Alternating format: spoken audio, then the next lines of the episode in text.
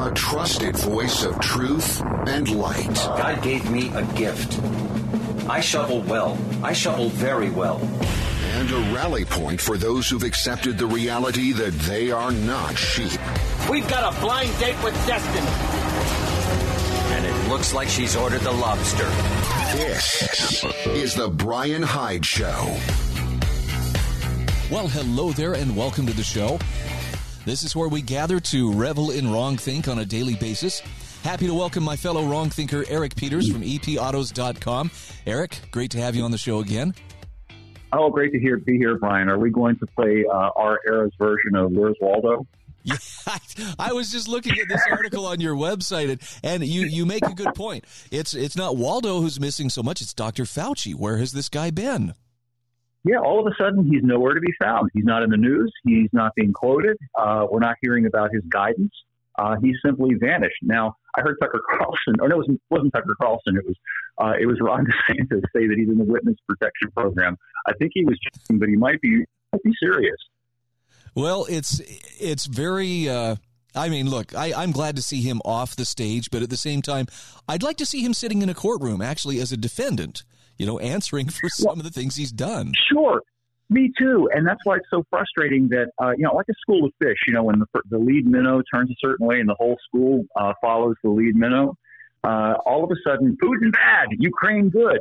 Uh, so as to get everybody's attention off of this uh, this horrendous fiasco, and not just the horrendous fiasco, but those who are responsible for it. Uh, we didn't need masks, we didn't need ivermectin, we didn't need monoclonal antibodies. All we needed was Putin to solve the pandemic. Boy, apparently. I, know the the Babylon Bee actually made some fun of this and said uh, Putin has been awarded the Nobel Prize, the Nobel Peace Prize in medicine for stopping the COVID yep. pandemic. But give yep. me give me your take. I, I know that you're a person who watches with a critical eye, and you're you're probably not as prone to propaganda as some might be. But have you ever mm-hmm. seen such an onslaught like we have seen since the hostilities began in Ukraine? Yeah, sure. Two years ago. Okay. it's exactly the same thing, and it's from exactly the same people. You know, the, the, the you know the, the bits and pieces are a little bit different. Last time it was uh, a virus that was going to kill us all. Now it's Putin going to kill us all, and it's coming from the same sources who are whipping up the same hysteria to get everybody whipped up into a frenzy, an insane frenzy. I it is as bad as the whole thing with the diapering and the sickness kabuki. I've been following articles all over the world about how, uh, for example, at cat shows, cat shows, they're banning Russian cats. and, and, and, people are pouring Stolichnaya down the drain. And uh, all these other simple-minded idiocies and performance moralizing, you know, kind of like the whole thing with the, the diaper wearing. People who put these things on to show how virtuous they were, how much they care. Now everybody cares about Ukraine, and it's so fatuous, despicable, and simple-minded. And I'm not a Putin poodle. I'm not saying that Putin is some kind of moral avatar. I'm saying this is a complex business and uh, there's good and bad on both sides. And one thing that's particularly bad on our side is that this whole thing is distracting the entire public from holding accountable the people who have been brutalizing this country for the past years in the name of this so-called pandemic. Amen. No, I that is my biggest concern right now. Even more so than gas inching up over four bucks a gallon. Even more so than yeah. the, the, prospect of. Uh, I'm I'm even more concerned about this than I am the prospect of nuclear war and that is the idea that somehow the people who pushed all of that tyranny on us the last couple of years are somehow going to scurry away while everybody else is mm-hmm. distracted and chanting in unison about Putin bad. Sure, and you know, as far as nuclear war goes, this might be just as bad in terms of its effect. Uh, gas in my area is already over four bucks. In some parts of the country, it's at six dollars. And it's not just gas, of course. It affects everything. It affects the cost of food in the stores. And we're going to reach a point of mass impoverishment in this country very soon if something that is not done to rectify the situation. Try to visualize a world in which a gallon of gas costs seven or eight dollars, and uh, you know, and a, and a pound of ground beef costs twelve or fifteen dollars. It's not sustainable. You know, it is going to uh, cause people to lose their homes. It's going to crater the housing market. You and I were talking a little bit about that off the air. I live in a fairly rural area, and most people who live here have to drive 60, 70, 80 miles every single day to get to work and back. And are they going to be able to afford to do that when it costs them $100 or more to fill up the gas tank of their car and it costs them $200 to get a small bag of groceries? Absolutely not. You know, it's a recipe for a kind of financial economic implosion uh, that could be far worse than what this, this country experienced in the 1930s during the Depression. And it's completely artificial. It's totally contrived. There's absolutely no reason for this other than the CYAing of these political psychopaths who want everybody to stop thinking about what happened to them over the past two years. Well, the good news is our Secretary of Transportation, Pete Buttigieg, has just said, well, you know, if you're concerned about gas prices, go buy an electric car. So there you go. Yeah, problem solved. This is, you know, this is our, our era's version of, uh, you know, the Marie Antoinette let them eat cake thing. Right. Uh, you know, Buttigieg gets paid. I don't know how much. He's got to be getting uh, at least $150,000 a year minimum, and that's probably way underestimating it uh, as a cabinet level official in the federal government. So, of course, for him, spending $50,000 to get an electric car, uh, you know, who doesn't do that? He and all of his friends have no problem buying fifty, sixty, seventy thousand dollar vehicles, but they're utterly economically tone deaf, or they're vicious and horrible people. If they don't understand that for average people, they can't afford to spend fifty, sixty thousand dollars on an electric car. They simply can't do it. Leaving aside whether electric cars are neat and whether they're clean, and that's a whole separate issue. At the end of the day, they cannot do that. You know, you're talking about doubling, if not tripling, the cost of transportation for the average person. And it's just obscene. No, I, you know, that is the one place where I do feel a, a little pang of, ooh, concern is when I look at the, the fuel prices because uh, I remember, and, and I'm, I'm, sure you remember too, back in uh, 2008, 2009, when we were, I guess it was yep. just, just before Obama was elected, we had gas prices, yep. you know, inching up there, you know, about where they are now. And yep. I remember not only did the price of everything go up, but that's when I saw businesses have to close their doors because they just couldn't be sure. profitable. Sure, absolutely. You know, we're not getting a raise to make up for the increased cost of things. In fact, if anything, it's the opposite because uh, in addition to the price of gas going up, the value of our money is going down. You know, we admit to something on the order of 7% inflation over the past 13 months, but, you know, shadow stacks and some other more reliable metrics and, and, and measurers of these things say that it's about 15%. And that makes sense to me if you just go by things like the cost of food in the store. Now, if you go back and look at what things cost, say, you know, a year, 13, 14 months ago versus what they cost now, you can see that the, the average cost of things is up by about 15%, you know, leaving aside the fact that now we're supposed to spend $4 on a gallon of gas or more. Amazing. You know, someone made the observation the other day. I wanted to bounce this off you because I thought Eric would, would appreciate this of all people. The crisis that we face not right now isn't COVID. The crisis is not war in Ukraine. The crisis is a population that is so easily led from crisis to crisis. Give me your thoughts on without that. question. Well, without question, that's absolutely true. They they they sit addled in front of their TVs, and whatever comes out of that boob tube. Remember when they used to call it the boob tube? Oh yeah. They accept as They received wisdom almost in a, almost as if it were a deity.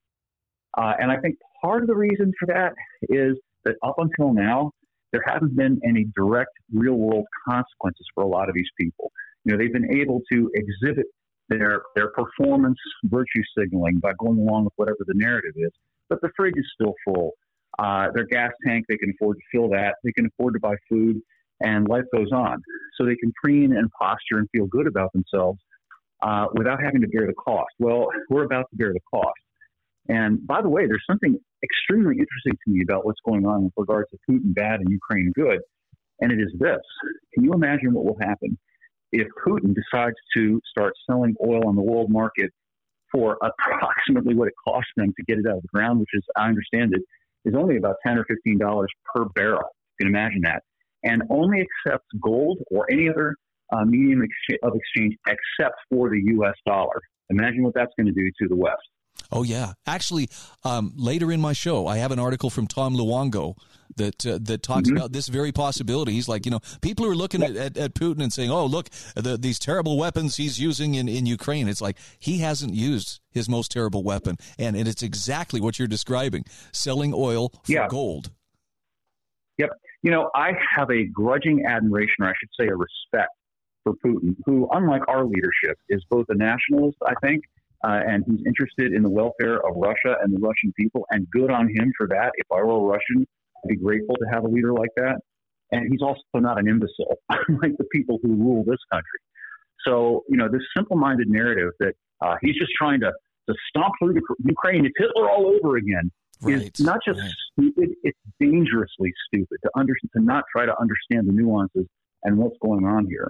Literally Hitler. Where have we heard that before? Oh yeah, starting in about uh, late 2016. It seems like that's that yeah. that became the mantra. I guess uh, uh, Putin has now taken the place of Trump. Now that Trump is off, you know, yeah, the, you know, stage. It, it, it's one of these hot button words that the left, the woke left, likes to trot out because it does have a lot of power. At least it did initially. Its a little piece was screeching that uh, if you raise your hand and ask, a, ask an impolitic question about, let's say, quotas, that makes you a racist.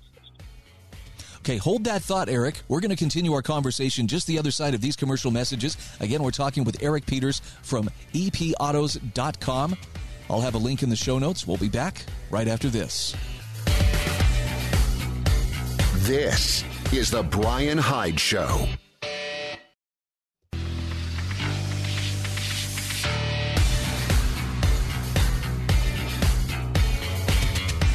This is the Brian Hyde Show. All right, welcome back to the show. We are talking with Eric Peters from ericpetersautos.com. And uh, Eric, I have to credit you. You know, uh, when I heard Buttigieg's uh, comment yesterday about, well, just buy an electric car if you don't like gas prices, mm-hmm. I thought, thank yep. goodness I am friends with Eric Peters, who has mm-hmm. uh, given me another angle to consider on electric vehicles. And frankly, I don't, I don't know. Um, not only have you shown me some of the downsides of electric vehicles, but I have to wonder what's going to happen to the cost of electricity when suddenly that's in higher demand than, than gas. I assume that that cost exactly. will go up correspondingly. Well, exactly. Supply and demand, right? I mean, this is just fundamental, basic economics that people who you know used to go to like freshman uh, freshman economics in college had some elemental uh, grasp of, but now because the, the, the general populace has been and stupefied by you know this this infant, infantilized point of view of, of, of the world, they don't get that. You know, they don't stop and think, well, wait a minute now. If we substantially increase demand for electricity, by having the entire vehicle fleet or a large portion of it turned over to electric cars without increasing the generating capacity, the production of electricity. Hmm, what do you suppose the effect of that might be on the price of the electricity that you use to power up your electric car? You know, it just makes me want to look at them and go, duh, you know, like we used to do in seventh grade. And I know that that's juvenile, but it's sometimes appropriate. No, and you, I, I really appreciated your article on the labor theory of EV value. And I would encourage yeah. that my listeners check this out um, because there's a lot of wishful thinking that goes into, well, you know, electric cars, not only are they going to save the environment, but, you know, they're going to be, um, they're going to be financially feasible too. Um, you've made the case many times over that without government subsidies, people still, I mean, the market itself is not demanding these electric cars. No. It's, it's more like we're being shoehorned into an electric car solution. No, even with all of the subsidies, and this is quite telling, I think, even with all of the subsidies and the favorable treatment that's given to electric cars, the least expensive of them are in the low $30,000 range. Now, you know, to put that into some perspective, you can go out and buy a Toyota Corolla, uh, anything equivalent to that, Honda Civic, cars like that, uh, you can pick up one of those for about eighteen thousand bucks. Okay, so you're talking about roughly doubling the price of a car for the average person, and you know that Corolla will go four or five hundred miles on a tank full of gas, whereas the electric car might go two hundred, maybe two hundred something, possibly, and all of the other things that go along with that. And you know, it's not something that would sell, you know, on the market by itself, except in small numbers, because most people, you know, shockingly, don't want to put, to pay a gigantic sum more for something that doesn't work as well as the less expensive alternative. Gee, I can't imagine why. I right. Just... So that's why they have to force this on people. And, you know, what they're doing right now by forcing up the cost of gas and oil is that they hope they can force people into electric cars by making the electric car artificially seem like it is a more economical alternative. The problem is that you're left with no alternative except an extremely expensive vehicle. You know, it's either extremely expensive to fuel if it's not an electric car, or it's extremely expensive to buy if it is an electric car. And then when people start buying the electric cars and the demand for electricity goes up, then it's going to cost that much more to put the electricity into the electric car. So it's a zero sum game where we lose and the people behind all of this win. So let's let's talk for a moment. I want you to strategize with me about um, high gas prices. Obviously, you yeah. know my my days of well, I feel like just getting in the car and going for a drive. When gas gets yeah. up this high, suddenly that is not so much of an option. Um, what do you recommend for people who are determined to maintain their freedom and their mobility in the face of uh, prohibitively high fuel? Well, we can't really do a whole lot about the price of gas. The only thing that we can do is figure out ways to reduce what we spend on other things. So, uh, to be, as our grandparents were, more frugal and careful about how we spend our money and on what we spend money on, and to make as much use of the things that we have as we possibly can as a way to counterbalance the effect of these high costs that we really can't do that much about. Uh, one thing that I'm doing, and I think you're doing as well, and I know we've talked about it, uh, is raising my own food, which reduces the cost of food at the grocery store. Uh, and that in turn gives me a little bit more money so that I can buy fuel for my vehicles. Yep, and like you, I'm following your example of uh, we are now getting chickens as part of raising more of our own food.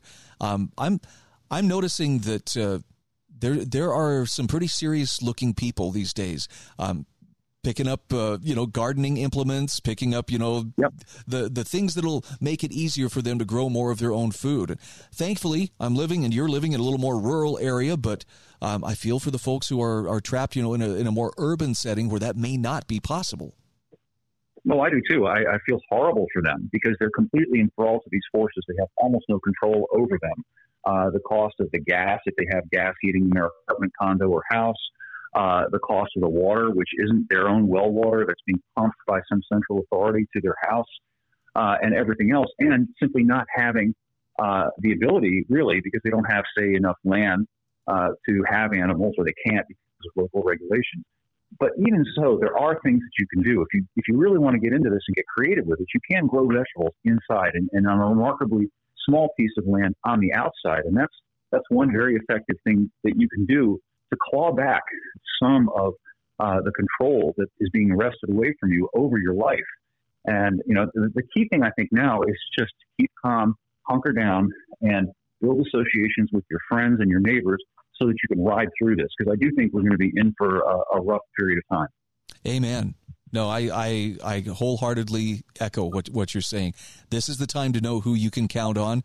And if you haven't built those relationships or mended those fences, uh, you know, if, there, if there's a rift of some kind, this might be a really good time to take care of that before things get um, desperate.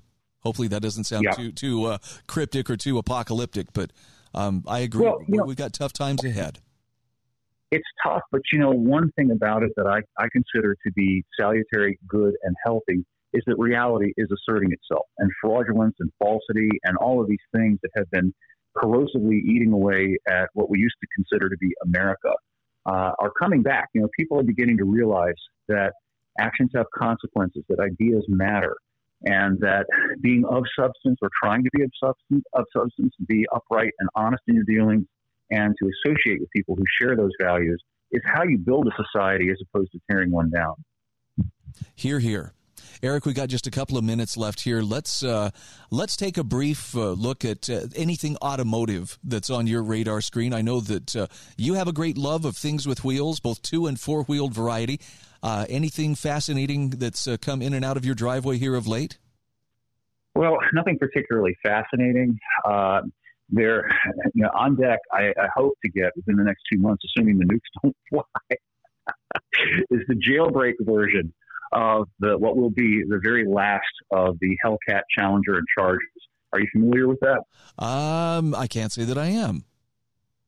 Well, you know, rather than uh, go gently into that good night, Dodge, bless them, has decided to put one last thumb in the eye before they can no longer legally build vehicles like the V8 powered uh, Charger and Challenger. And so they're, they're coming up with this uh, final big bang in the jailbreak edition of the Hellcat Challenger and Charger Redeye, which will have more than 800 horsepower. Oh my word!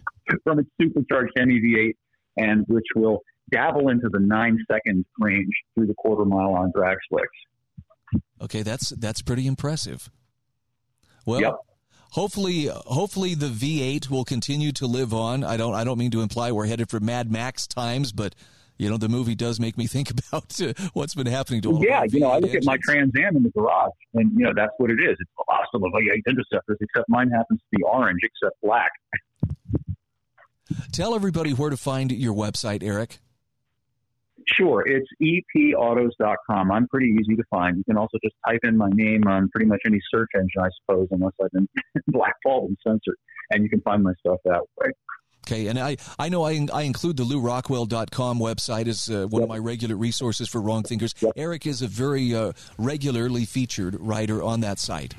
Eric, great to catch up yep. with you again. Keep a stiff upper lip, pip, pip, and all that. You bet. We'll talk again right. next week. We'll talk soon. Thanks, Brian.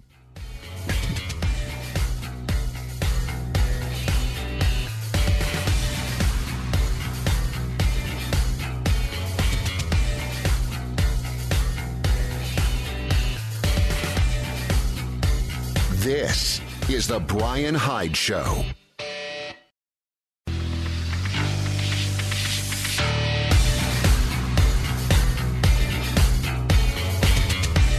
This is The Brian Hyde Show. All right, welcome back to the show. Yeah, it's no secret. We live in a time of extreme misinformation, deception, propaganda Oh, I could think of a few other words too, but uh, not all of them are fit for polite society. Bottom line is, uh, there is a battle on for your mind, and uh, you get to make the choice. You get to choose. Where does your allegiance go? What do you consider reality? What do you consider the basis upon which you understand the world around you? Well, I'm not here to tell you what to think, but I'm definitely here to tell you that uh, you've got to think as clearly and independently as possible. That's what this program is for. Our program is brought to you by great sponsors like HSLAmmo.com, also Sewing and Quilting Center.com, MonticelloCollege.org, LifesavingFood.com, and the Heather T- Turner team at Patriot Home Mortgage. Easy for me to say. You know, people who understand that their natural rights limit the power of government over them are the same kind of people who are less likely to simply obey whatever the ruling class is telling them to do. Got a great article here from Alexander Salter on reason, rights, and liberty in the good life. He says natural rights are the foundation of a just government. Life, liberty, and property are non negotiable. The pursuit of happiness, meaning a life well lived, not mere satisfaction or pleasure, depends on the government respecting man's rights. Now, just as an aside here, do you realize there's a time where that would have been just common sense? Seriously, the average person would have just, well, of course, yes, this is self evident. I mean, you'd figure this out just walking down the street. But for some reason, this is not well understood today.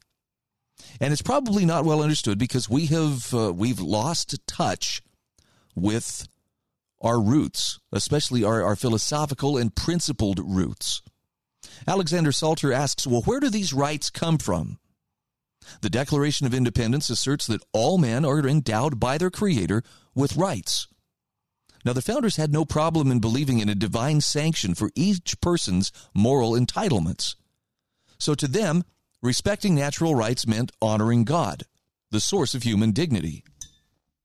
He says we have a duty to protect rights because we have a duty to obey God.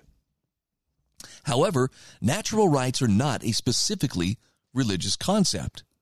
In fact, he says even those who don't believe in God understand the natural equality of men also proclaimed in the Declaration.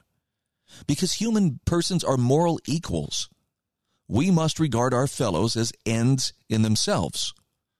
He says when we trample on the rights of others, we subordinate them to our own ends, reducing them to mere means.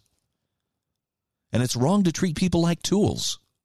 A human being is not an instrument to be manipulated by his presumed betters. Alexander Salter says equal personhood means equal dignity, which establishes rights as a universal principle. Now, he goes on to explain that natural rights deserve protection for reasons other than just duty. Results matter too. And when it comes to results, he says, for example, societies that value life, liberty, and property are wealthier, healthier, and more socially equal than societies that don't. A rights respecting society is a free society in which human ingenuity can best solve important social problems. Creativity requires freedom because creativity can't function under coercion. Alexander Salter writes the greatest institution for harnessing ingenuity is the free market. And he says, once upon a time, all of humanity was wretchedly poor. Now, thanks to the power of markets, we enjoy living standards that would be unimaginable to our ancestors. So, for example, on average, an, an American earns about $63,000 a year. That's about $170 per day. Now, in comparison, it wasn't that long ago that everyone but aristocrats had to live on less than $2 a day. This enrichment would have been impossible without market supported innovation, which in turn requires private property and the rule of law. So free markets are the extension into the economic sphere of man's natural rights. Now, if duty is too abstract a concept for you, an 85 fold increase in living standards is a pretty good reason to defend natural rights. Life, liberty, and property deliver the goods, plain and simple. Salter says protecting rights also helps us become better people. Performing our duty isn't automatic, we have to work for it. And good consequences don't materialize by ourselves, we have to make them happen. He says our ability to build worthy lives for ourselves, our families, and our communities depends on good ethical habits, which help us bear the weight of duty and strive for great achievements. In the Western philosophical tradition, we call these ethical habits virtues, and a virtuous person is someone who has exercised their moral muscles over and over again. You become a good man the same way you become good at free throws. Practice, practice, practice. Alexander Salter says some philosophers who believe statecraft is soulcraft want to use politics to make men good. But the most government can do is make us free because freedom is a prerequisite for virtue. He says coerced virtue is a contradiction in terms. A soldier who fights only when compelled by an officer isn't courageous. A citizen who only gives to the poor when compelled by a bureaucrat isn't charitable. Natural rights promote virtue by creating the social conditions necessary for people to grow and flourish. Citizens protected against force and fraud are free to work on the most important project of them all themselves. So, duty, consequences, and virtue point to a common truth, and that is natural rights are woven into the fabric of reality. And Alexander Salter says any political philosophy that denies man's inalienable rights is un American and inhuman. True justice requires life, liberty, and property. I've had the opportunity to interview uh, Alexander um, many times in the last few years. And, uh, and I, I really like his take. By the way, he and I don't line up on a number of things, and that's okay. There's nothing wrong with that. But this is one of the best explanations I've heard about about uh, reasons for rights and how liberty and the good life are inseparably connected to government being limited by our natural rights. But to a lot of people, that's going to sound just like a foreign language. I'll tell you the big takeaway that I take from his article, though, is is that the most important project of our all of our the most important project of all rather is working on ourselves. And in a time where there's so much that is just clearly out of our control, in the sense that you and I cannot look at the geopolitical situation, wave our hand, and you know affect change. Even if you, let's say, for instance, you you know suit up and you go to Ukraine to fight or something like that, that's probably not going to change much either. But the one place where we do seem to have a remarkable amount of influence is what do we have to offer society in terms of ourselves? This is what Albert J. Nock referred to as the one improved unit. Do you want to make society a better place? Great. Offer society one improved unit. And that means we start with ourselves. And I don't want to make this sound like, you know, hey, it's a rah, rah, rah, you know, self improvement. Everybody, you know, buy my course and I'm going to get you on the pathway to success and fame. And nope, it's something much simpler than that. And yet at the same time, it's also harder because, because it's so simple. If you are actively striving to become the best version of yourself, and only you are, are the one who gets to make the call of what is that best version? What does it look like? Is it someone who can spout, you know, every uh, every uh, you know bit of the Constitution from memory? I mean, for some people that might be it. For others, it might be the best version of yourself is a good, honest person who can be counted on to do the right thing for the right reasons at all times and in all circumstances. You find a stranger's wallet laying in the parking lot at the grocery store. You don't pick it up and, you know, liberate any cash from it and then toss it aside thinking, well, sucks to be them. A truly good person does what it takes to reunite that wallet and its contents with it with its owner. It's not even a, an afterthought. It's just nope. This is what a good person does. It's consistency in knowing your principles, knowing who you are and what you stand for, and then living up to it day in and day out. And I know that I'm, making that sound like, well, it's just so easy. You just, you know, be a good person and uh, it just takes care of itself. But if you've been around the block once or twice, you understand this takes significant effort. And there will be twists and turns and temptations and tests and traps and trials that will come along and, and try to distract you or tempt you to take an easier path. I don't know what your personal path to greatness is, but I say this with absolute confidence. I am 100% sure there is personal greatness within you. And in fact, I believe that that personal greatness has been uh, placed exactly where you are right now at your stage in life and where you are, you know, geographically by a wise and loving God because there is something you can do to contribute to the betterment of this world. In fact, it's something only you can do. And if you're serious about doing it, the very first thing you got to do is build your understanding of what are my inalienable rights? What are the principles and the practices of freedom? Know them and live up to them. That's the key. This is The Brian Hyde Show.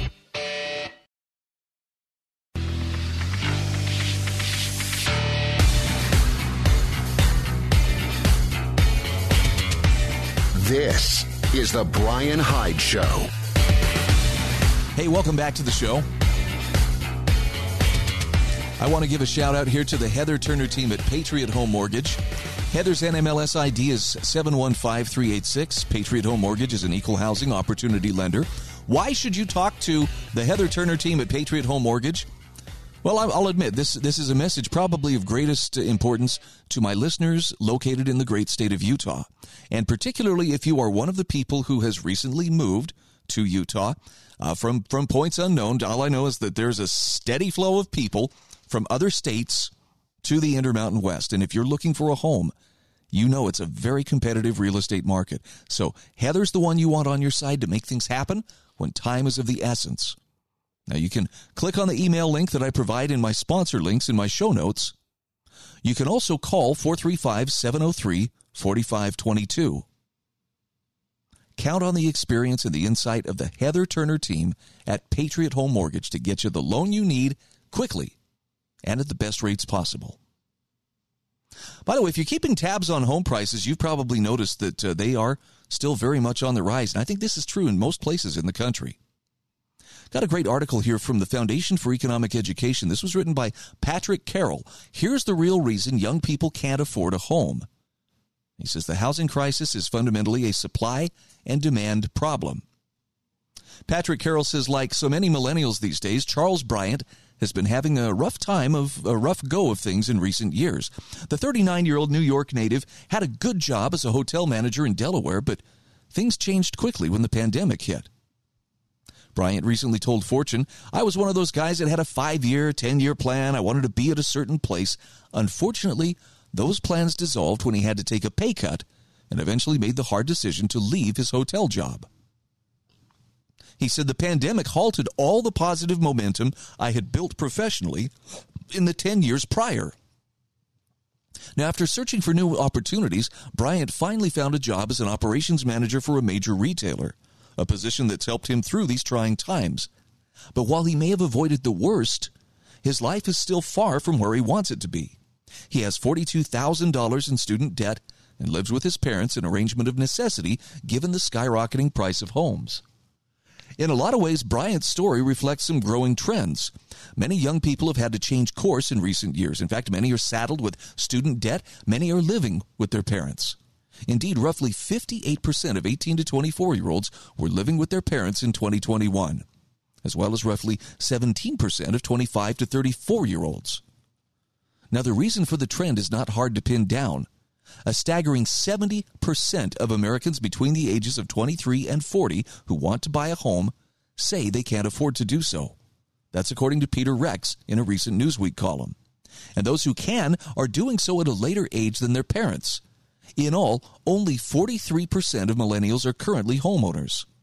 And with house prices up nearly 120% since 1965, adjusting for inflation, that number will likely remain low for quite some time.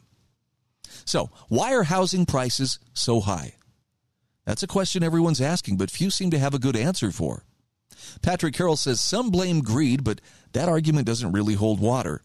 People haven't suddenly become more greedy than they were a few decades ago. Uh, another explanation is that money printing from the Federal Reserve is causing inflation, and that is certainly part of the problem. The Fed's purchases of mortgage backed securities in particular may be inflating housing prices above what they would be otherwise.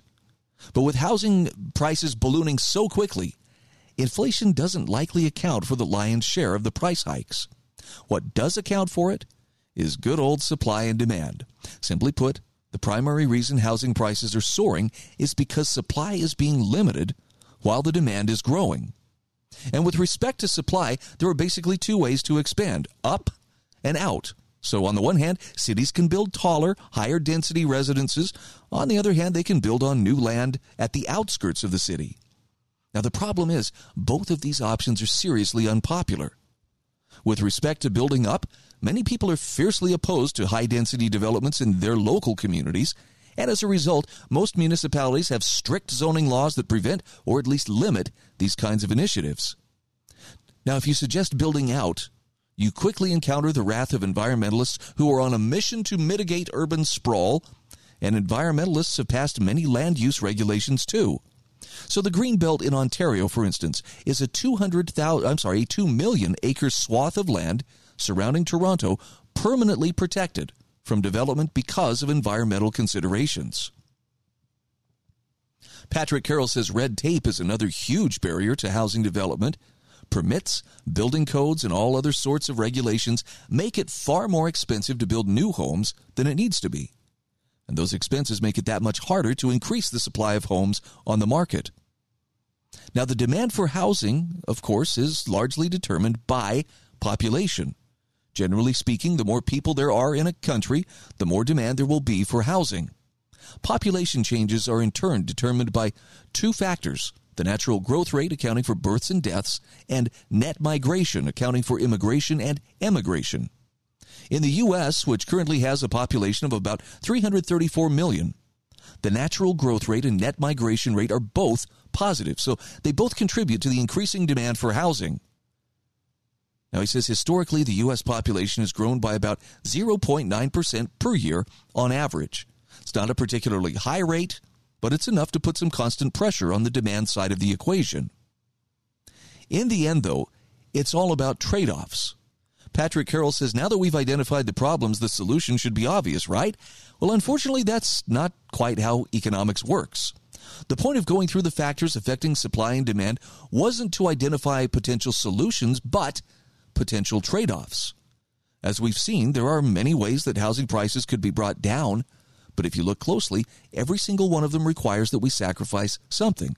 So we could relax zoning restrictions, for instance, but then people would have to sacrifice the character of their neighborhoods.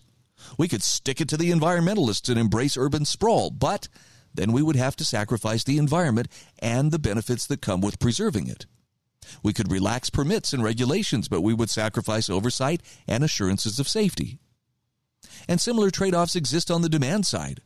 Though few would be in favor of government interference with the natural growth rate, many people are open to changing immigration policy and it's not hard to figure out that fewer immigrants mean less demand. The trade off, however, is that you lose the economic and cultural benefits that come with free movement, which can be fairly significant. So, grappling with these trade offs helps us put the housing price problem into perspective. It's easy to want more affordable housing, but the question is what are you willing to give up to get it? The character of your community? Environmentalism, oversight, immigration. You have to pick something. If you don't, prices will just keep going up. Now, having said that, he says it's important to note that recognizing these trade offs is not the same thing as making a moral judgment about these policies. For instance, the fact that lower immigration would lead to lower housing demand doesn't mean that lowering immigration is what we should do. The point is to recognize that there's a tension between all of these things and that something always has to give. Now, there's room to choose what it is that we sacrifice, but there's no such thing as a free lunch. You can't have your cake and eat it too. As Thomas Sowell said, there are no solutions, there are only trade offs. So, having established the inevitable trade offs that exist in a world of scarcity, the question then becomes why haven't we figured out a better trade off yet? Surely the status quo isn't our best option, is it? Well, the answer has to do with the nature of the political system. The first lesson of economics is scarcity, said Thomas Sowell. There's never enough of anything to satisfy all those who want it. The first lesson of politics is to disregard the first lesson of economics. So the fact of the matter is, politicians hate acknowledging trade offs. As a result, they spend little time considering them. They want to talk about what they'll give people, not what they'll take from them. We will lower the price of housing is, is a winning platform. We will lower the price of housing by increasing the density of your communities and allowing urban sprawl is more accurate and balanced, which is precisely why it's political suicide. Remember, the first lessons of politics is to ignore the trade offs. Aldous Huxley reminds us, but facts do not cease to exist because they are ignored. And Ayn Rand says you can avoid reality, but you can't avoid the consequences of avoiding reality. In other words, trade offs still exist whether we want to acknowledge them or not. Thus, real solutions, or shall we say improvements, need to begin by acknowledging the trade offs. The essence of any political position is not only to get to want what you get, but what you're willing to uh, to give up in order to get that. See, that's the true discussion we need to be having if we want to make any progress on this issue. Now, you might choose a different trade off. You might choose different value uh, values like property rights that hopefully play a role in that decision. But uh, Patrick Carroll says the point is that something always has to give. So, what's the real reason young people can't afford a home? Well, simply put, it's because most people are not willing to give up any of the values they hold that are restricting supply and increasing demand. And as long as that remains true, he says prices will continue to soar. Very informative article, some great charts and graphs that go along with it. Click on the link I provide in the show notes. You'll find it at thebrianhydeshow.com. This is The Brian Hyde Show.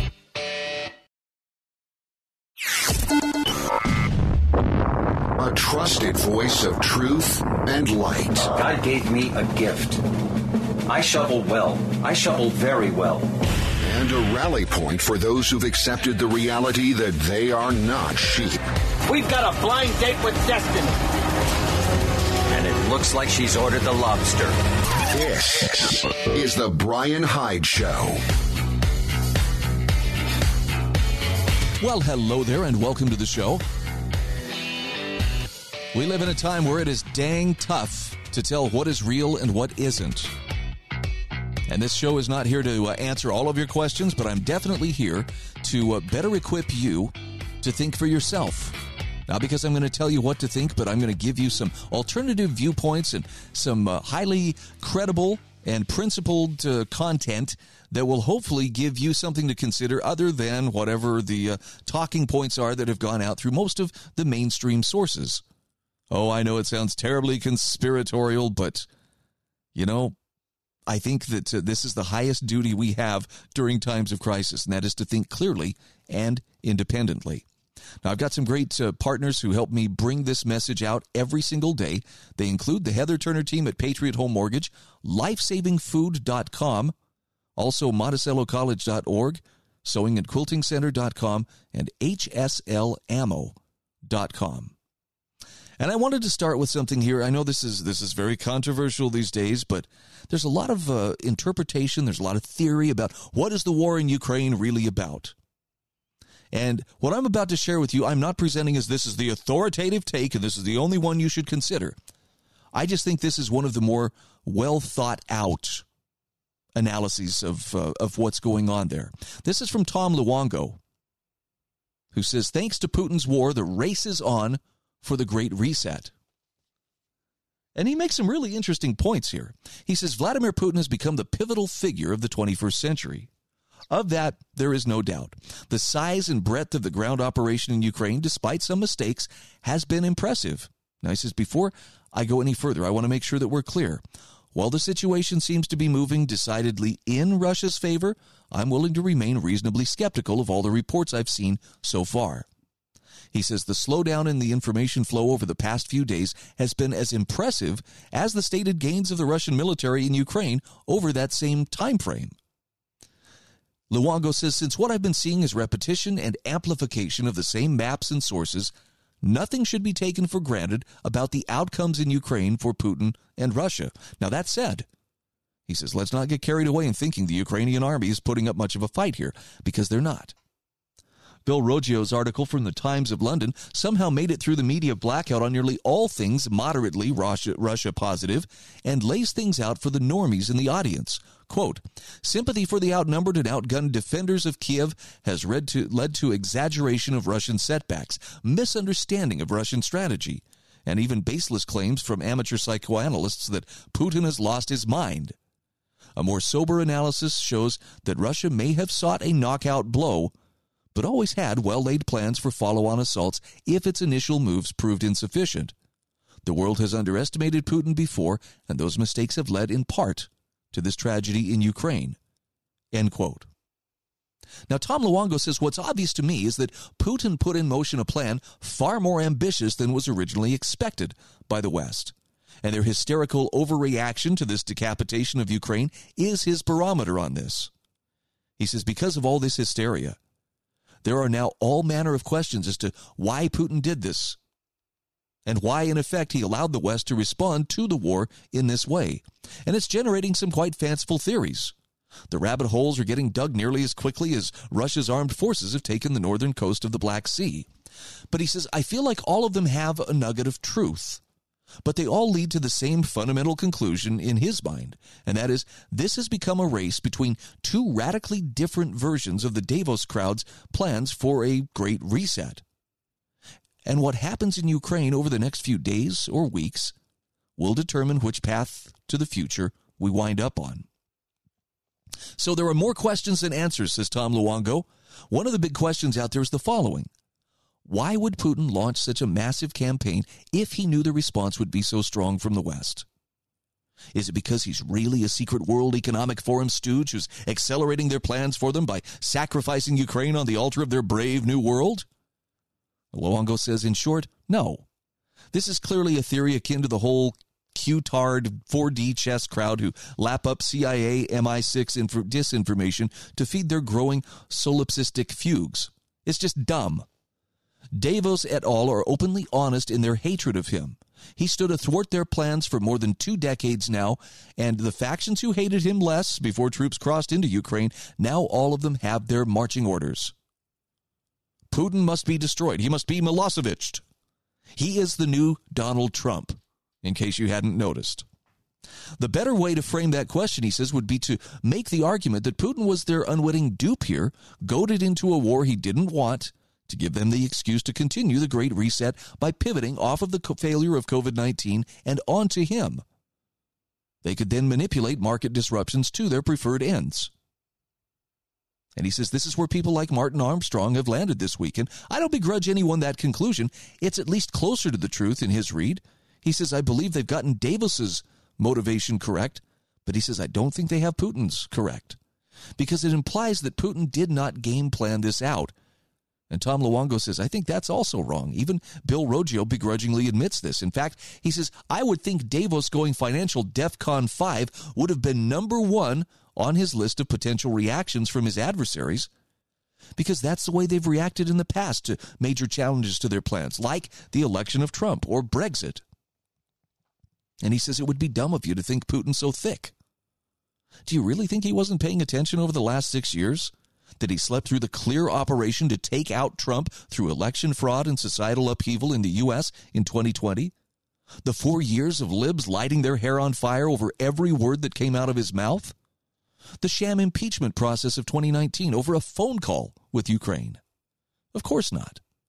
Putin and his staff are completely dialed in because the survival of their country demands it. They know better than the people making up these theories who exactly they're dealing with. And for that reason, the scenario that makes the most sense to him is what he's been suggesting in his last few posts. He's got three of them linked right here in the article. And again, I'm not saying you got to believe everything Tom Luongo's saying, but it's worth considering his take. He's got a very, very um, plausible take on what's going on. It's up to you to decide whether it meets, you know, your stringent requirements for truth. Now he says Putin is upping the occasional or the operational tempo rather on the neo-libs of the Davos crowd in Europe and the White House and their neocon useful idiots in the US UK foreign policy circles.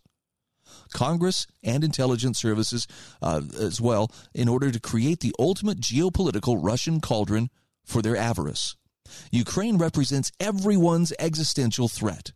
If the neocons lose, they're done as an influence within foreign policy circles in the West forever, because they will have failed to penetrate Fortress Russia. If Davos loses, their grand plans for global domination become diminished to, at best, the European Union and some parts of the Commonwealth. If Russia loses, the entire global south, as Pepe Escobar calls it, fails to escape the fiat debt based slavery of the Western Central Banking Cartel because they will control the flow of Russian natural resources in such a way that they will not be stopped. Now, he says more on this later. And if you're wondering why everything about this war feels weird or off, it's because the stakes are so high for everyone. These are the stakes for the world. And because of that, you had to expect the quality of information surrounding it has literally dropped to the international price of the Russian sovereign debt. In other words, zero. So he says, do not let Putin's focus on finishing off Ukraine militarily blind you to thinking that this is his true end goal. This is, as Thomas Luongo said the other day, an opening salvo. And he says, We've already seen that there's no appetite within NATO, which means both the U.S. military and EU politicians to go into a direct fight with Russia. That means there probably is no appetite for nuclear war. But that doesn't mean that nuclear war is a zero probability event. It just means there's no current appetite for it. And the reason for that is the belief that there is a way to stop Putin in Ukraine. And this belief still exists in the minds of both the neocons at the State Department and Davos. That belief hinges on binding Putin in a land war in Ukraine he can't win against an insurgency of the type and kind Whitney Webb just exposed the CIA's been building around the globe, including here in the U.S., for years now. This has become the official U.S. policy, setting up a Ukrainian government in exile in Poland while sending money there to support an Al Qaeda like guerrilla army to harass the Russians. I mean, this makes sense since this is what we did in Syria, using Turkey as the staging ground for their assaults into Idlib and Aleppo. It's likely the reason why Putin has been so adamant about denazifying Ukraine and speaking in absolute terms about their not receiving protections under the Geneva Convention. Many of them, in fact, are foreign based actors, at least according to his intelligence. So, regardless of the fact that exterminating these men would be war crimes legally, Putin, with his PhD in international law, either doesn't care or feels if he wins the war, he'll be able to make his case in any post war tribunal. Are you intrigued? Shall we continue? Okay, we've got to take a quick break. Let's come back to Tom Luongo's column, just the other side of these messages. This is The Brian Hyde Show.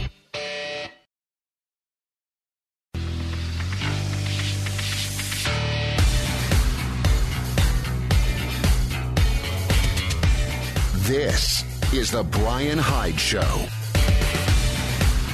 Hey, welcome back to the show. Before I move on, let me take a moment here to uh, tell you about lifesavingfood.com. I know a lot of people are looking around at uh, the rising prices of groceries and some of the uncertainty in the world and thinking, you know, maybe that food storage program would be a good idea. Well, here is a special deal. This is from ReadyWise. Uh, this is from lifesavingfood.com, but it's ReadyWise Emergency Food Supply, 25 year shelf life. This is the ReadyWise 240 serving entree and breakfast package. Two big stackable buckets. Normal price is $578.99. You can save 45%. and snag them for $329.99. This is a one person, one month supply of food. All you have to do is add water. Be a great place to, uh, to get started or to shore up your existing home food storage. Click on the link I provide in my show notes at thebrianhydeshow.com. That's lifesavingfood.com. All right, back to Tom Luongo's article. Thanks to Putin's war in, in Ukraine, the race is on for the Great Reset. Now he says you can see attempts to paint Putin as reckless everywhere. The events at uh, the Zaporizhzhia, Zaporizhzhia, anyway, the nuclear power plant were reported to put all the blame on Russia, while the silenced Russian information sources, including the media of, or the Ministry of Defense, rather, told a very different story. So he says, I'm happy, happy to bracket between the two in order to suss out the truth. But he says the longer the official war can be prolonged in Ukraine, the more time the Davos backed insurgency gets to form up while resupplying Ukraine's west. And it could also be why Putin has to uh, up the operational tempo in Ukraine soon, or he and his army could be in big trouble. So, the race to the end of the ground war is here. And with that shift, it's time to back off the battlefield and look instead at the capital markets to see what they're doing. Because there is no military response coming from NATO other than guerrillas. Now, the capital markets are supposed to be Davos's turf, while Russia's financially weak. But that's only if you look at things in nominal terms, nominal dollars, euros, etc. He says Russia has weapons it has only just begun to deploy here. So Act Two has to be the financial war because the guerrilla insurgency strategy only works if the governments in NATO's pivotal countries don't collapse. This is why Putin will have to make a move financially in the next few weeks. Now, two minor moves have already been made. First is the removal of the value added tax on purchasing gold for Russian citizens. The second he announced yesterday, avoiding default on foreign held Russian debt by offering bond payments in rubles to bondholders. Now, Luongo says these are minor moves. They simply signal to the world that Russia has the intentions to make good on its promises and not punish those who are bystanders in this war between governments. Luongo says if I know Putin well, he will wait for his next big move so as to cause maximal damage in the financial markets, and that means waiting to see how the central banks and capital markets respond to the big changes occurring within them right now. In fact, he says, I alluded to one of these moves the other day, saying that those who brave the waters, for instance, Shell at negative 28.50 to Brent, will get their Russian oil at a steep discount.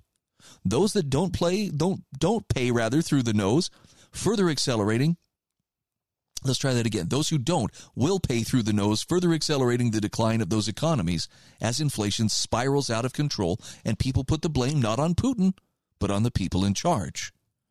Moreover, Russia has kept the gas flows going to ensure that money keeps flowing into the country to finance further expansion of its gold reserves. And that's the key gold. Russia has oil it pulls out of the ground for less than $10 a barrel. If Biden decides to, exercise, to excise Russian energy from U.S. markets, and talking with Maduro in Venezuela is a clear signal here, then Davos is pushing for this to further isolate Russian energy. Now, the JCPOA was supposed to be signed this week to get Iran's oil back into the market, but Russian Foreign Minister Sergei Lavrov put a monkey wrench in that. But it's Iran's model of resistance to U.S. sanctions that is Russia's model for the future. Simply put, sell gold for oil. Now, during the pre JCPOA period, Iran did this with buyers depositing the gold in Turkish banks, and Iran kept the oil flowing. Third party oil trades through Hong Kong, maybe, will also get around any sanctions for Russia and allow them to sell oil while making China a mint in transaction fees. But the big move for Putin is quite simple, which is to offer up its oil at a steep discount to the futures price, but only in gold, physical gold. The current ratio of gold to oil is roughly 17 barrels an ounce. Now, all Putin has to do is begin a global run on physical gold. Oil is the M0 of global trade. It's the trade on which all the West's financialization power is built upon. And that foundation is built on the petrodollar. So by directly tying Russians, Russia's marginal barrel produced to the price of gold far below market prices, that actually does two things. First, it creates a massive arbitrage opportunity for gold and oil that the market will fill. Second, it follows. It collapses the valuations of all assets priced in paper gold to the price of physical. So either the price of everything collapses to maintain the fiction of $2,000 gold, or the price of gold rises to meet the new price.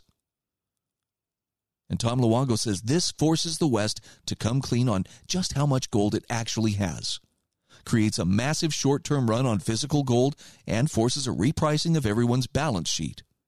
And he says that, my friends, is the big weapon Putin is holding in reserve. He can afford to sell his oil at a deeply discounted price. I'm thinking 50 barrels an ounce should do it.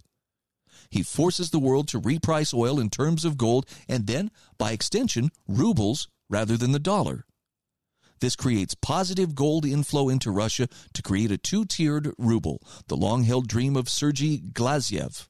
A domestic gold backed ruble and a global circulating one which floats. And Tom Luongo says the key to understanding whether things are primed for this is not looking at Europe, but at Saudi Arabia. Now, I'm going to confess, there's a good portion of that that goes right over my head. But it makes me want to dig a little bit deeper. And there are plenty of uh, links within Tom Luongo's article here that uh, you can follow to get answers to those questions. I think the financial aspect is, is the next shoe that we're waiting to drop. I know everybody's kind of got an eye on the sky and listening for air raid sirens, duck and cover. Where's the where's the fallout shelter? But I think before we see things get that serious, we're much more likely to see financial upheaval. And this is where we've got to proceed with some caution. And I, I don't know, you know, I'm not a financial advisor, so I guess I should get that disclaimer out there. I'm not going to try and tell you, yes, this is exactly what you do. Take all of your money and put it into gold, put it into silver. But I'll confess, I've definitely watched the news over the last few weeks and went, hmm, isn't that interesting? Those Canadian truckers, accounts frozen because they had dissenting opinions. In fact, people who donated to them frozen out of their accounts and otherwise put on financial probation, so to speak. That's a little bit scary. And then you see what's happened here in just the last week and a half. All the different financial services, Visa, PayPal, and so forth, all denying service to people within Russia. This will teach them, we'll show them. And, you know, this is to say nothing of, uh, well, let's, are, there, are we taking sides here? What I'm noticing, and I think you should be noticing too, is just that easy someone can make the decision hey, this person's opinions are unpopular, shut them down. Make it impossible for them to participate within the monetary system. You don't have to arrest him. You don't have to charge him with a crime. You just essentially create an electronic unperson and uh, tell them your money's no good anymore. Seems like a pretty effective way to control people. And while we may cheer, you know, yeah, sock it to them, man. Let those Russians, you know, pay for the, the crimes of their, their leader, Vladimir Putin. I'm going to suggest if you're cheering this development, uh, you're not thinking very far down the road because the very same tactics can and will be used against you when it's your turn to get in the barrel. This is the Brian Hyde Show.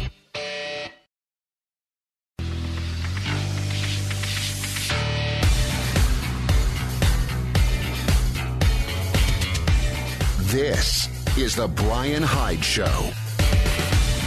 Hey, welcome back to the show.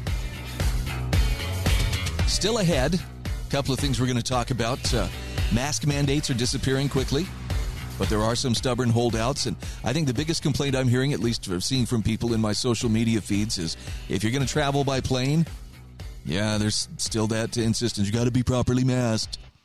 Anyway, I, I, don't know. Maybe there's widespread noncompliance. We'll, we'll get to that in a few moments. Two quick articles I wanted to bring to your attention. These are both in today's show notes. We've heard people in authority use words like safe and effective when describing the COVID vaccines. Got an article here from Dr. Brian C. Joondeph. He's an MD, and he asks whatever happened to safe and effective when it comes to COVID. Now, I'm not going to go into tremendous detail here other than to suggest you really should take a look at this guy's article.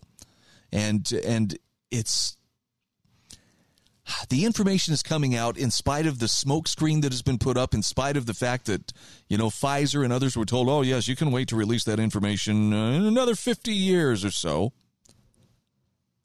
But there are serious questions about uh, whether the, the data shows that uh, the vaccines were, were doing the job that they were told we were told they would do or not. And I know there are still some holdouts going, oh, Brian, the vaccines work and, you know, it's just wrong to protest these sorts of things. Well, all I know is anybody who has resisted getting the vaccine to this point, first of all, congratulations. You you pretty much have an unbreakable mind in the sense that you couldn't be coerced into it. By the way, I'm not trying to insult anybody who did take the vaccine. I'm just saying to to stand up to the uh, to the pressure to get the vaccine. Bravo, you did well. But there's also a lot of concern that is now beginning to come forward about, well, if this doesn't prevent me from getting the illness, or if it doesn't prevent me from spreading the illness, why am I doing this?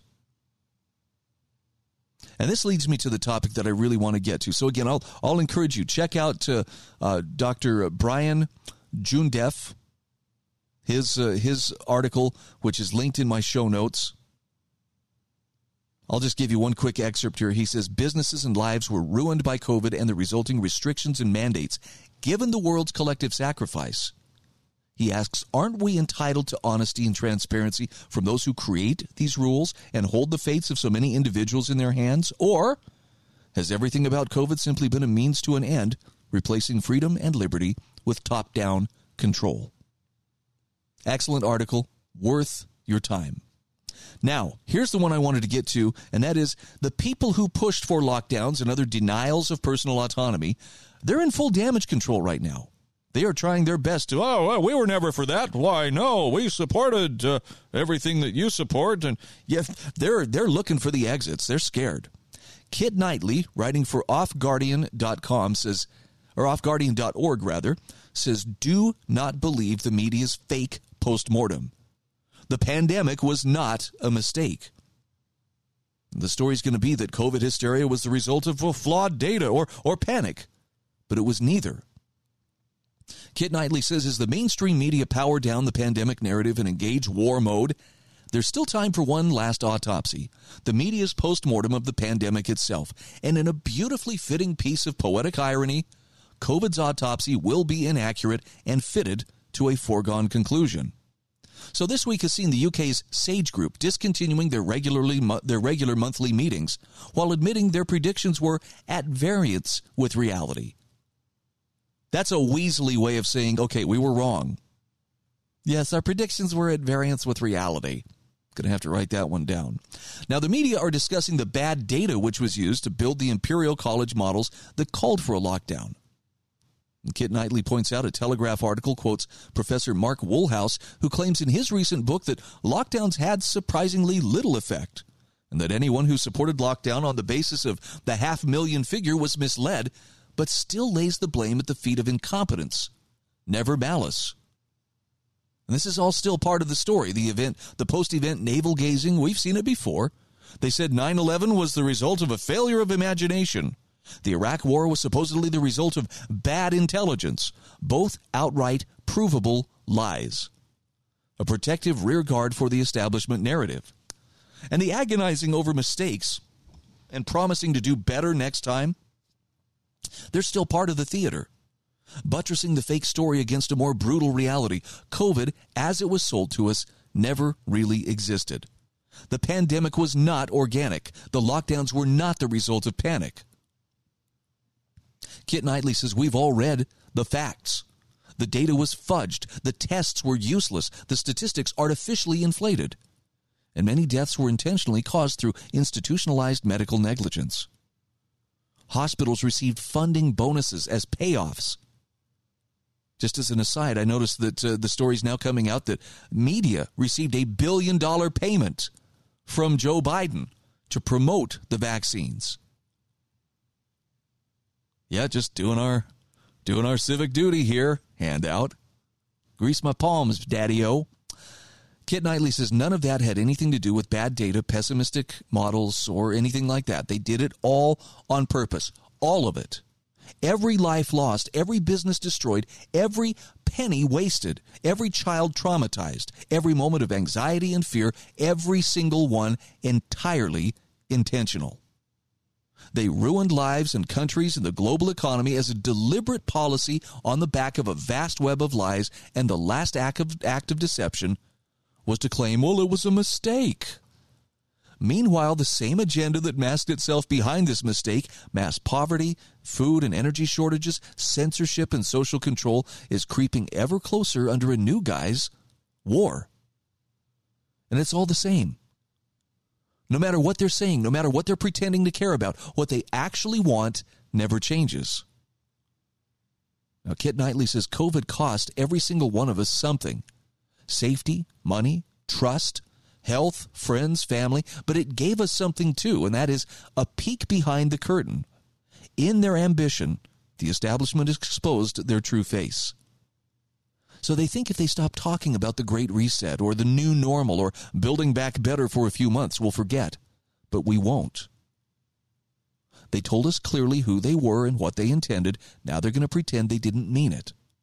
And Kit Knightley says, don't believe it. Not for a minute. Yes, uh, we were at variance with reality.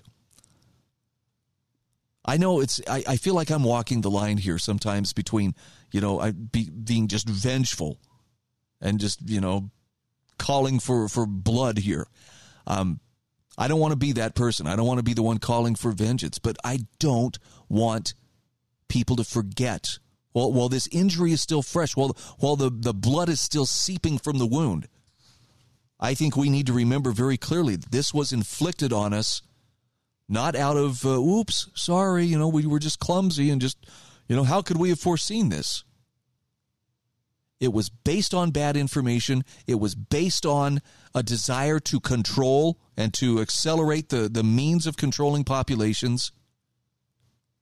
And then it was upheld and still is being pushed on people. Still, kids are being forced in some areas to wear masks to school even though, uh, you know, most of the country seems to have come to its senses and dropped the mandates. I don't think that's something you just shrug off as well.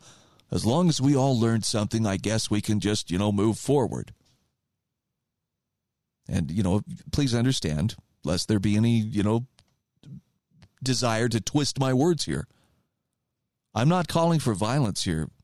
But I think the people who perpetuated this, and I think the people who enforced it, need to be removed from power and permanently prevented from from ever accessing that kind of power again. They have shown their colors. They've shown the, the they were willing to sell their souls in a buyer's market. This is not the time to trust them just because now they're waving the war flag and screaming about an enemy at the gates. I hate to sound cynical, but man, that's that is just that's classic distraction and misdirection trying to get the attention off of them and off of what they have pushed on people and the damage done and onto another enemy trying to to stampede us, you know, in a, in a different direction.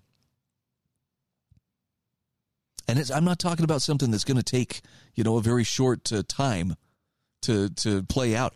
I think this is probably going to take years. I've heard some people say that maybe as much as a decade or more before the, the people who pushed these lockdowns and enforced these lockdowns and, and held them over the public for so long before they're actually held accountable. I'm okay. That's you know what? If, if it takes some time for justice to play out, then then so be it. And if for some reason they manage to skate, well, They've only skated in a very temporary sense because there is a universal justice which applies to every one of us. And eventually they will answer to that universal justice. Of course, we all will, so let's not get too cocky and thinking that, uh, you know, we've got it made. But I'm begging you, do not let this memory fade and do not let the people who inflicted this harm on us skate on some technicality. This is The Brian Hyde Show.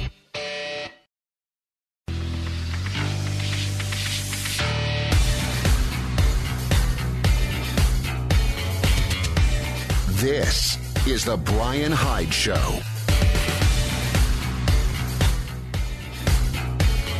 All right, welcome back to the show. I got to tell you, I'm so happy to have the Sewing and Quilting Center in St. George, Utah, as one of my sponsors. And if you haven't been to their website, it's very easy to find.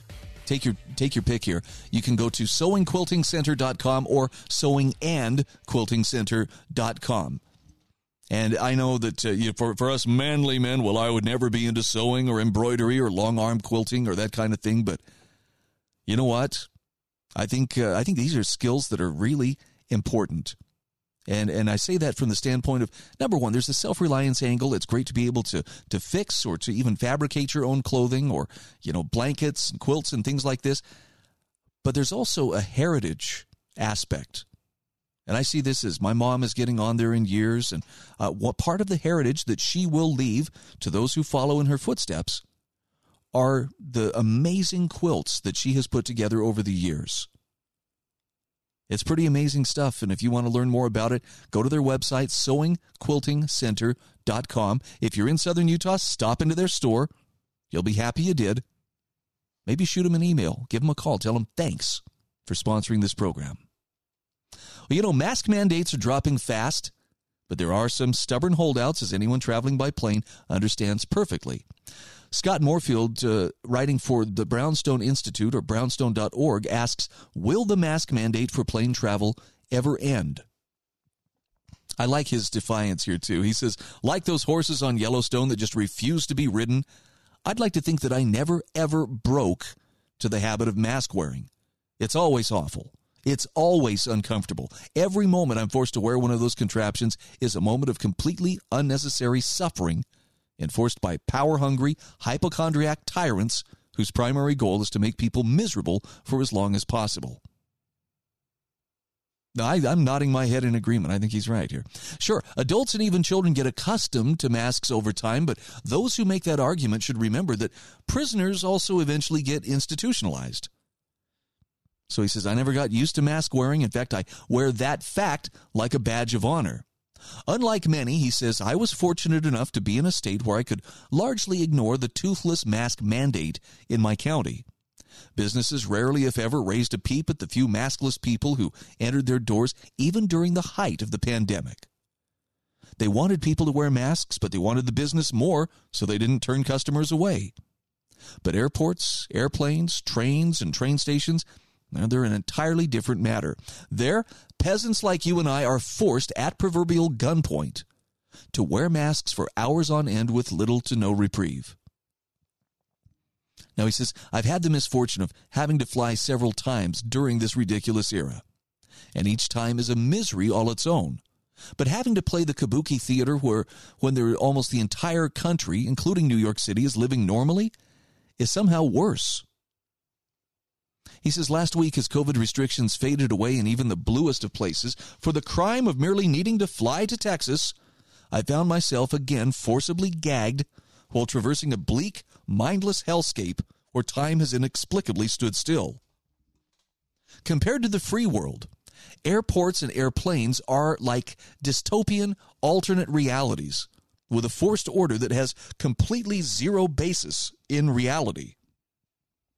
In it, we masked zombies wander seemingly aimlessly from place to place, barely looking up, clearly agitated and unhappy, yet powerless to remedy the situation lest we find ourselves on a no fly list or, worse, in a prison cell.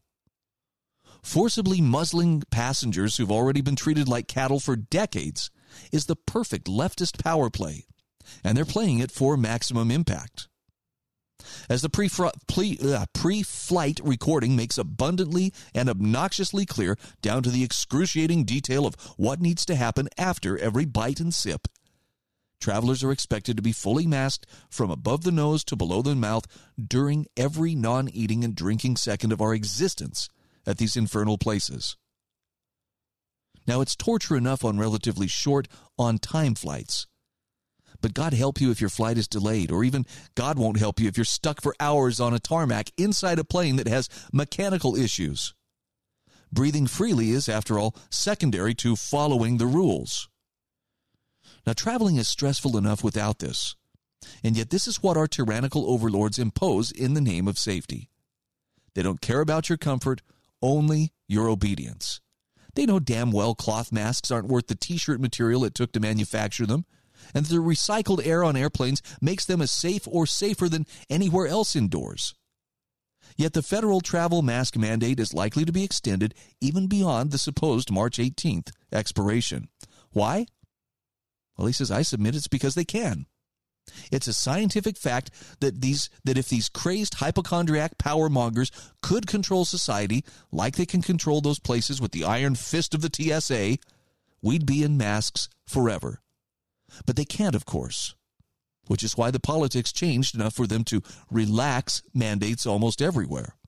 But airports and airplanes are a different animal. There, the security theater practiced for decades fits perfectly with the newer but even more sinister mask theater of the COVID era. And if passengers are still forced to remove their shoes because of the clumsy actions of some loser more than 20 years ago, do you think forcibly muzzling people for the next two decades and beyond is an issue for these ghouls? Boom. Scott Morefield can drop the mic here. I know that there are those who have a, a, more enlightened approach than I do and probably have a better attitude than I do on this, but that uh, that throbbing vein of resentment is is right there, front and center in in Scott Morefield's article here. But I, I agree with him. It's it's not a matter of well, you know, we're just trying to be safe and just trying to keep people. No, this is about this is a flex on the part of of those in power just to show that we can still force you to do things you don't want to do. Does that sound cynical? Well, perhaps. But I believe it's absolutely the truth.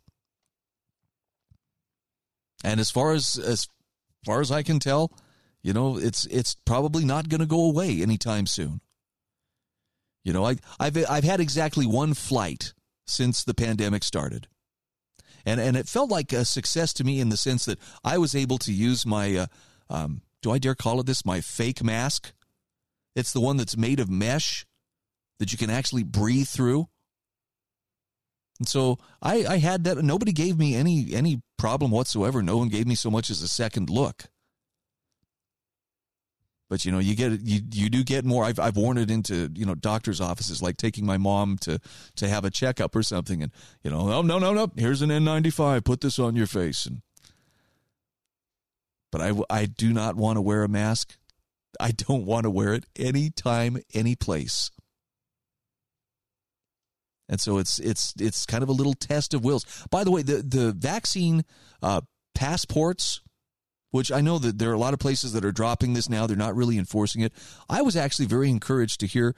Um, I think it was Connor Boyack who talked about a friend of his who flies a lot, and what this guy did was just had a photoshopped image on his phone. So when they would ask, well, can you show me your vaccine passport? He just flashed this photoshopped image, whatever it was, a QR code or something, and uh, people just glance at it and pfft, nobody checked, nobody verified. It's just for show, is the point. And the crazy thing is, there are people who are outraged. I saw people responding to Connor's tweet and just, oh, can you believe that? That guy out there putting people's lives in danger. And it's like, whoa, settle down there, Nellie Oleson. How do you know this guy's putting people's lives in danger? I think their biggest resentment is that somebody figured out a way to, to flout the rules which must be followed at all costs, and they're not happy about it. That represents a little uh, a little uh, piece of where they don't have control, a little chink in their armor where they they can't force people to do what they want them to do. And maybe it sounds petty for me to actually, you know, cheer that kind of thing, but I say good for him. I don't think everybody needs to loudly and, you know, angrily confront, you know, those who are are trying to enforce compliance on this. But I think any way that we can uh, thwart compliance, be it uh, openly or surreptitiously, we ought to do it. And I think that uh, I think that's that's a moral thing to do.